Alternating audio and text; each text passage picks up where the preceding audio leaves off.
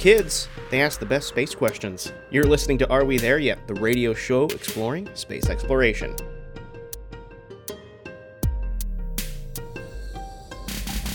Hi, I'm Brendan Byrne. NASA is heading back to the moon, and some of our youngest listeners have some really important questions about the future of exploration. Last week, WMFE and WUCF hosted a panel of space experts at the Orlando Science Center ahead of NASA's Artemis 1 mission, launching the SLS moon rocket carrying the Orion space capsule from Kennedy Space Center. We talked about the complexities of this mission, the new science happening at the moon, and the economic benefit of this next moonshot. Also at the event, some curious kids in the audience who had some questions of their own. How do you build a rocket? How do you build a rocket? That's a great question. Just ahead, the burning questions from the curious kids in the audience. That's ahead on Are We There Yet? here on 90.7 WMFE News. On Monday, NASA attempted to launch Artemis 1, the agency's first moon mission of a new lunar program called Artemis. That launch was scrubbed. Uh, this is a brand new rocket. It's not going to fly until it's ready. There are millions of components of this rocket and its systems.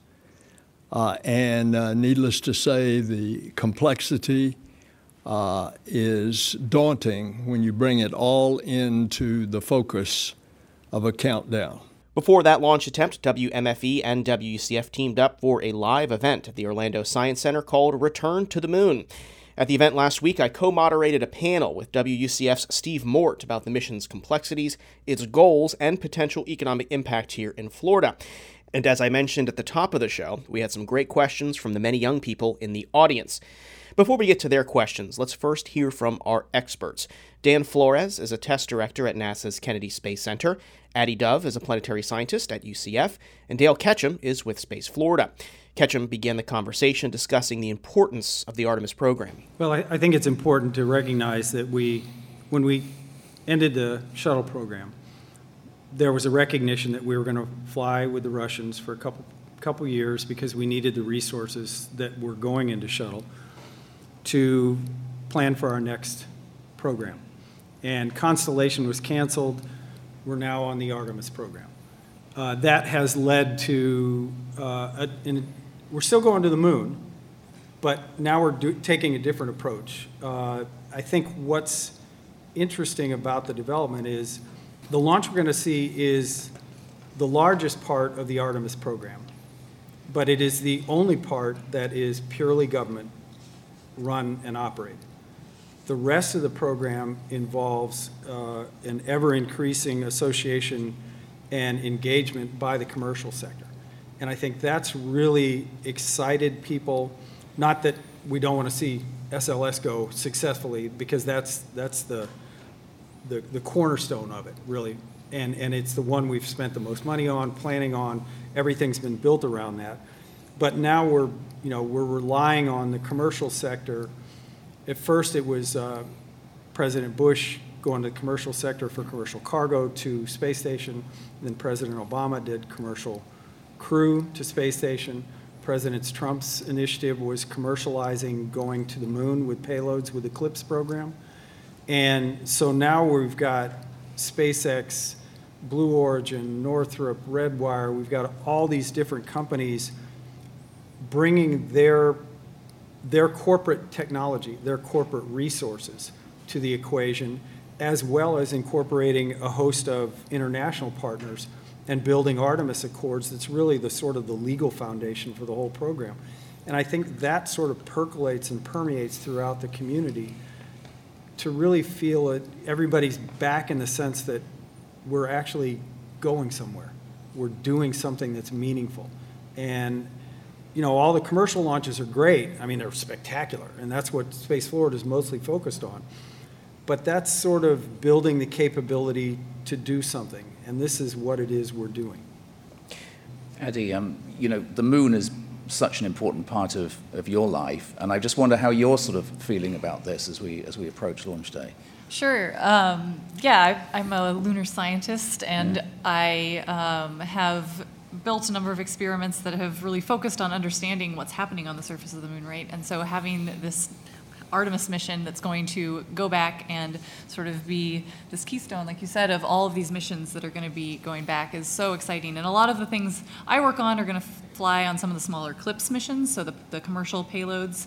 Um, they're flying a lot of the science instruments that are going to go alongside Artemis. But one of the great things about the Artemis program is how they're really involving science and scientists in all of the development of the missions. So even in the very first, um, they just released the landing sites for Artemis 3. There's a sort of slew of landing sites, um, and those are all based on science and data that we have from current orbiting uh, spacecraft and understanding ways we can use the lunar resources and really find the optimal ways to go to the surface. We'd ask you about a, a, bit more about your work, though, Dan. I mean, talk us through, you know, a day in your life when you're when you're putting on a launch like this. Um, you know, what does it take? to make sure all the parts are in place. I mean, the, the, stakes are pretty high, right? I mean, this is not a cheap endeavor. No, absolutely. It, it takes a it takes a, a, massive, dedicated team, right? And this is a team that's uh, that's undergone several challenges, like you all know, right? The past couple of years, we've yeah. been going through a pandemic, and uh, that that's a challenge on its own to figure out how are we going to work and and make progress during this time frame. But other than that, you know, we've had other challenges with, with resources. We have a team that has experience, a small team that has experience from shuttle, and we have a lot of younger folks that, that have come in over the past uh, couple years that are gaining that experience and learning from, from the, from the more senior folks to be ready to, to launch this vehicle. But it takes a dedicated team to ensure that all the parts are ready, to make sure that all the procedures, the schedules are right, and to make sure that the hardware is built and tested properly ahead of launch. Yeah. You work in long hours at the moment? Yeah, um, yeah I'll, I'll, ask my wife. I think she'll, she'll agree that it's been, a, it's been some, some long hours. And the, and the, whole team has been putting in the long hours, but it's worth it, mm-hmm. right? We've been, most of this team have been working towards this goal for the past several years, and now it's our time to shine, right? This is, this is our day to launch. Mm-hmm. Dan, this is an important mission in itself, but it's also paving the way for Artemis 2 and Artemis 3, which will have crew on board. Um, talk to us a little bit about what does Artemis 1 need to achieve, and how does that pave the way for Artemis 2 and Artemis 3 for, for NASA to say, hey, it's safe for us to put our astronauts in here? Yeah, so we have some basic goals, right, for, for, for the Artemis 1 mission. Main goal is to have a successful launch and to be able to, to send Orion into the proper orbit around the moon right? We do have some experiments on board Orion right now. We do have some, uh, some radiation experiments to measure the dosage that the crew would be exposed to in deep space.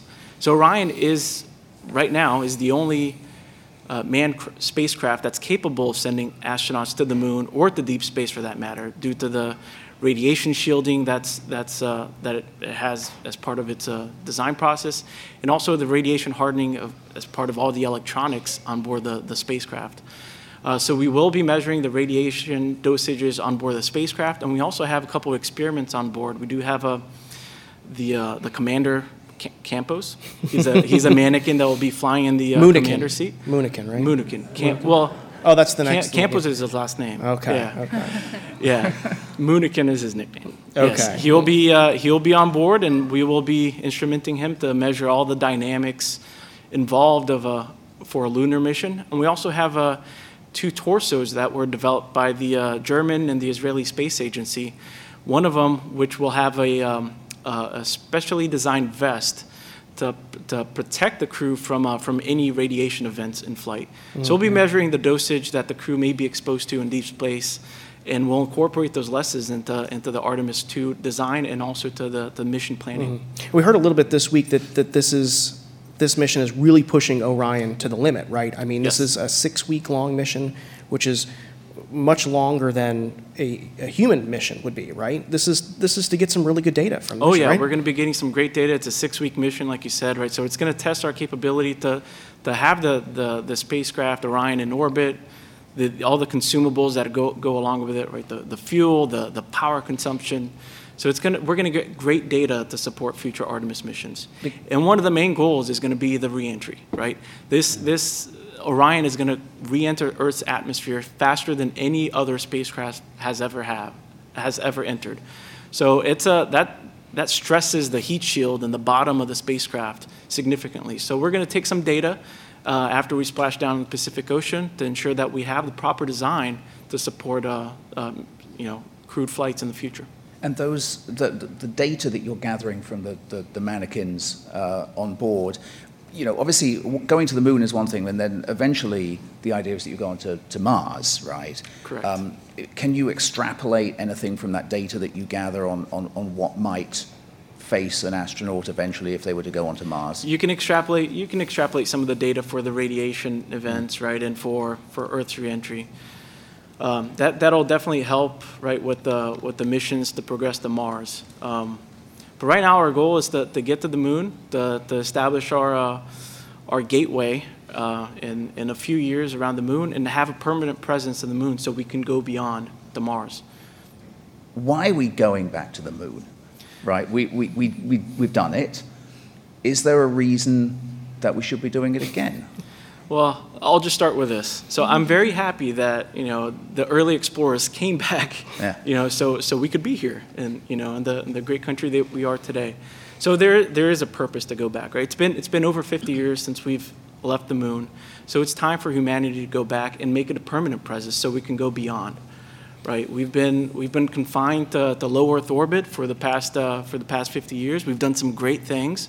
We've accomplished some great science on the International Space Station.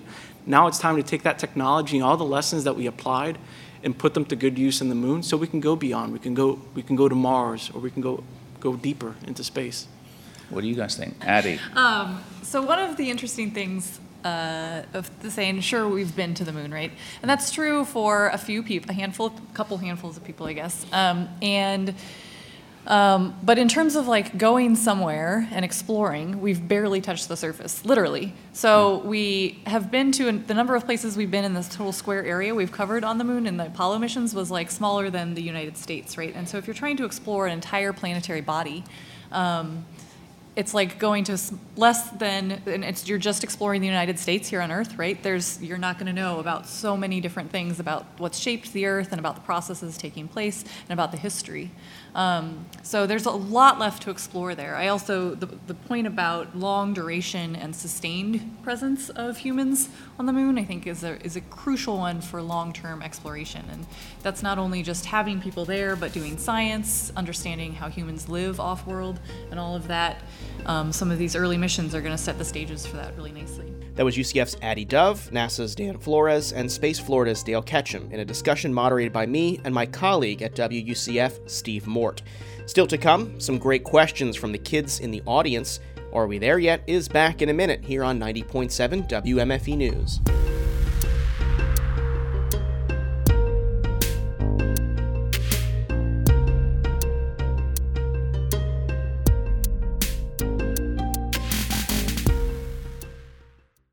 You're listening to Are We There Yet? here on 90.7 WMFE News. I'm Brendan Byrne. WMFE and WUCF hosted a panel of space experts at the Orlando Science Center ahead of NASA's Artemis 1 mission, launching the SLS moon rocket carrying the Orion space capsule from Kennedy Space Center. We talked about the complexities of this mission, the new science happening at the moon, and the economic benefit of this next moonshot. We just heard from that panel, but now let's hear some questions from our younger space fans and members of the audience that night. Uh, thank you all for coming. This is a really awesome panel, and I only have one question, and it's um, how tall and how powerful is Artemis One compared to Saturn V? So Artemis One is about 322 feet tall. So yeah, 322 feet tall. Saturn V rocket was about 300 and I want to say 60 feet. So Saturn V was was it 40 or 60? I think it was like 43. 43? Okay. So Dale was there. How tall was it, Dale? about that tall. So Saturn V rocket was a lot tall, was was a little bit taller. However, Artemis One is a lot more powerful, right? Artemis One is about uh, 8.8 8 million pounds of thrust at liftoff, where the Saturn V vehicle is about seven ish million pounds. Um, the, the, two rockets are very different. Um, the, the Artemis 1 rocket has those two massive solid rocket boosters and those four liquid hydrogen, liquid oxygen engines to provide thrust all the way, you know, through for to get, to get you into orbit. Where the Saturn V vehicle had, had three different stages to, to get you there. Um, there, yeah. So the Artemis program, right? We have we're in the Block One configuration right now. At, for Artemis 4, we're going to have a more powerful rocket where um, we'll have a more powerful upper stage that we'll be able to, to carry bigger payloads along with Orion uh, to the orbit of the moon. So that's, that's something to, to really look forward to. And I think this lady here has a, uh, has a question for us as well. Yes, ma'am. How do you build a rocket? How do you build a rocket? That's a great question. Lots of money. lots of money. Yeah, lots of money. So there's a lot of different materials that, that come here. So for, for Artemis 1, we have uh, the uh, solid rocket boosters that, that came from Utah, and we stack them like Legos. They just go up on top of each other. There's five major pieces with a little nose cap on top. And then you take this big, big tank that comes from, from Louisiana. We put it right in the middle, and right on top of that, we put a, another cone and a second stage. So it's just like building Legos, but at the end of the day, there's a lot of testing, just like uh, when you probably see your dad at home with a meter testing the electrical panel. There's a lot of that that goes on to get a rocket ready for launch. lots of lots of young people with questions. Yeah. I love it. I do too. Um, yes, sir. I have a question. Um, if we were going to live on the moon, what would happen do it during a lunar or solar eclipse? Fun question. Addie, I'll take that one. Yeah, so that's a fun question. Um, so, uh, so for a lunar eclipse, um, wait, now I have to make sure I'm saying this right. So, um, for a lunar eclipse, right, uh, we it would be sort of similar to lunar night. So it'd be like you were sort of on the night side of the moon. Um, there's really interesting things that probably happen like right at the edges when it's coming in and out of eclipse. You get really interesting like electric fields and things like that. But it would probably be pretty similar to um, being on the night side. Um, during a solar eclipse, it would be really cool views of the Earth, but you wouldn't actually, depending on where you were on the moon, um, it wouldn't be that much different, actually. Would there be a, a corona around the Earth? During a lunar eclipse, Yeah. yes. This is why I'm glad we invited a Yeah, scientist. yeah. Yeah. So that's true. That's true. That's a good point. 'Cause So, our- our so you younger know how when you have have a all these great lunar questions. eclipse, you have a lunar eclipse that sort of the moon turns reddish, right?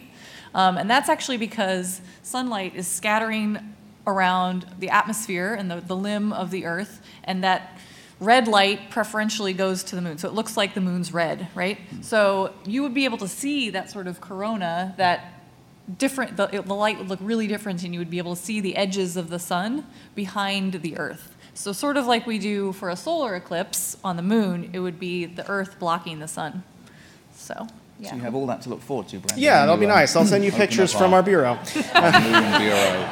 take a photographer with you that was a great question uh, Yeah, now Yes, i want sir. to do a little model I know. Soon, do you think we will be able, like ordinary people, to be able to go to the moon?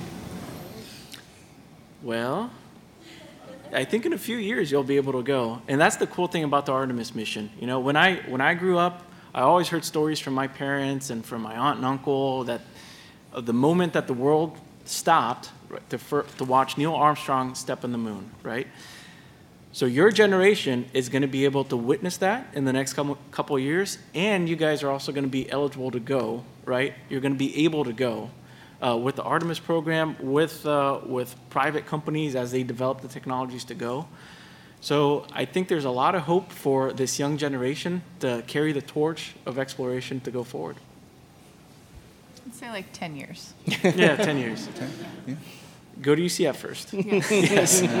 Al- Although we do have Elon Musk is going to send that Japanese artist. Uh, I would say the best way to accelerate the likelihood of common people going to the moon is to make a boatload of money. Buy lottery tickets. yeah Yes.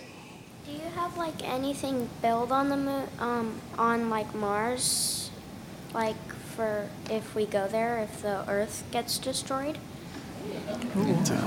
I like that question. What what if the Earth gets destroyed like this week? sure Um, do we have anything to go to? um, They're closing the hatches on Orion today. okay, so Probably So go go in there and then go.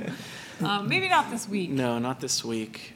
Um, so, a so a lot of what you were saying earlier, right? A lot of going to the moon and understanding how we build our habitats there and living there is what we're going to do to understand how we live on Mars. Mars is easier in some ways, but it's harder in other ways. Yeah. It's a lot further. You're, you know, more exposed to radiation on the way there. So, you know, with the with the technology that we have right now, it takes us nine months. You know, anywhere between six to nine months, depending on when you launch, to get to Mars. Where the moon, that's only a couple days away. You know, it's a it's a road trip to Maine. Uh, Like any ideas of what you're gonna build there? oh yeah, we have ideas. Oh, we just need the funding, Dale. Yeah. Yeah, yeah. Get on that. We have The- The, ideas. the first thing you build is some place to get out of the radiation. And everything we do there, or at least the vast majority of what we do there, uh, both on the moon and Mars, is a big part of what they're studying at KSC is how to use what's there. Because we can't take everything there. We've got to use what's there to provide for our needs. And, uh, you know, whether it's uh, uh, food or radiation hardening, chances are we'll be underground to begin with, simply because it's a, a way to get out of the radiation. It, space is a nasty place, and uh, you, humans are delicate creatures, and uh, we take a beating pretty quick. And the key is to be able to get there and be healthy and exist and survive and struggle, as opposed to just going there and dying. We, we don't want to do that. You can take some shipping crates with, Yeah. lead, Yeah. with That was a good good question. Thank you. Water. Thank you for and your Water, water. water. Yeah. Go Two questions. What do you think about terraforming moon and the moon and Mars? Ooh, that's a That's a fun question. you. Everybody's looking at me. Um, so, so Mars is probably easier to terraform than the Earth because it does have an atmos- a little bit of an atmosphere, right? It has more gravity. Um, it has these big polar caps that we already know have a lot of water ice and CO2. Um, so Mars is probably going to be easier to terraform. I would say that we don't really understand how to do it well yet, but there's a lot of interesting research that goes into understanding how to do that and how to make it successful and last long term, right? We're not really going to be able to terraform the moon. You can make bubbles maybe, but we're probably not going to be able to terraform the moon. We've done such a good job with this planet. Why not work on another planet? Well, and, and that, that, that gets to We're a. good at warming things up, so That gets, that gets to a bigger question, one, and again, it's one that we won't stop to consider, but Right. it's also part of the equation is wh- what is the morality and ethics of completely transforming another body? Um, It's, it's like the, I know here in Orange County, they voted to give natural rights to a river. Of course, Tallahassee took it away. But are there not natural rights on Mars and the moon? And, and these are arguments that we'll have, and commerce will go ahead and do whatever the hell it wants to do anyway, as it always has, but uh, they're valid arguments. But But if we, uh, if we become like a spacefaring civilization, right? well, the, these- the if these are tragedy stepping is, stones. uh, uh, do we, do we become like the science fiction, um, like Independence Day? We just go to different areas, different planets, and just bleed them of their resources and move on. Yeah. Yeah. That's what we do on this planet, so. You have another one? If you were to live on any place other than Earth, what would it be? Where would I live? Uh, let's. Uh, I'm gonna. Addie, you go first. oh, Yeah. Titan. Oh, I was going to say that too. Oh, Uh, Moons of Jupiter. you must be Moons of listening to our podcast. Yes. So Titan's super fun because it has a really thick atmosphere, kind of like original Earth, and um, it but has a lot lower gravity because it's very small. So yeah, so this is a moon, um, and so you could actually have like a, a parka in some cases and survive, and you could fly really easily because the gravity is so low. So you and Dale are going to Titan. Yes. Where are you going? Ah, I won't be too far. I think I'll go to Europa. Uh, yeah, yeah. that'll be that'll be pretty cool. Steve, you? Yeah. Me? Go ice fishing or do something like that. Yeah. I think I'd like to go to Alpha Centauri. Okay. Ooh. Okay. Check, see, see, see what See- those see radio what's- waves are about. see Because I'm not out there. convinced it was a microwave or Ah, uh, whatever they think it was. I'll be in my crater on the moon. Yeah, he's, he's still going to be on the move. Your pit. filing, filing his Filing reports. stories. That's right. Yes, sir. How much fuel is in Orion? How much fuel is in Orion? That's a really good question. Um, so Orion itself does not have that much fuel. It uses uh, what we call hypergolic fuels. So it uses nitrogen tetroxide and uh, monomethyl hydrazine. So these are two uh, Fun elements. stuff. They're, they're Lots of fun yeah. stuff, yeah. I, I have some in my, my skin. Oh, boy. No, no, I'm just kidding. It's uh, so these are two chemicals that once they react with each other, they expo- they explode, they combust. They're they're called hypergolic fuels. So they're the, the simplest and the most storable types of fuels that you can use in spacecraft. However, they're a little toxic. So we have to be very, very careful when, uh, when loading the spacecraft. So Orion has enough fuel to, to maintain uh, orbit around the moon, to maintain attitude control, so that's where you're pointing relative to the Earth or the moon, so you can communicate back to Earth, and so you can observe the moon or observe the Earth as needed. Uh, and it has enough fuel to make it back home. Uh, now, the SLS rocket itself has about, uh, I think it's eight, it has a lot of, a lot of liquid hydrogen. Yeah. Um, would you, uh, would we have to live in spacesuits forever if we were on the moon, or is there a way that we could create oxygen? Yeah. Yeah, so unfortunately, around the moon, since there's no atmosphere, uh, if you're outside, you do have to, to be in spacesuits, right? Could we Um, evolve? I mean, you can get your gills back. No. But that, that won't help. There's, No. there's nothing, right? There's Yeah, nothing, there's there's nothing nothing to, to breathe except for regolith, and that's going to damage your lungs. Yeah, yeah. So I mean, we can build domes or big habitats, right, in which you'd be able to have science centers and shirt sleeve environments and all of that. But if you're ever going to go out on the surface, Yeah. you're going to have to have a spacesuit. That was a portion of our live event taped last week at the Orlando Science Center. Catch more from that program, Return to the Moon, on September 9th at 8:30 p.m. on WUCF's Newsnight. More information online at wucf.org. A huge thank you to WUCF's team, along with my colleagues at WMFE and the staff at the Orlando Science Center, and Steve Mort at WUCF for being a phenomenal co-host. Well, that's going to do it for this week's show. Be sure to subscribe to the show's podcast feed. Get it on NPR One, Apple Podcasts, Spotify, or wherever you get your podcasts. Or visit wmfe.org slash Are We There Yet? Are We There Yet is a production of 90.7 WMFE News. Editorial guidance this week from Latoya Dennis. Our engineer for this show is Mac Dula. More coverage of the Artemis mission and everything happening in space is on our website, wmfe.org/space. Support for Are We There Yet comes from our listeners, and until next week, I'm Brendan Byrne. Thanks for listening.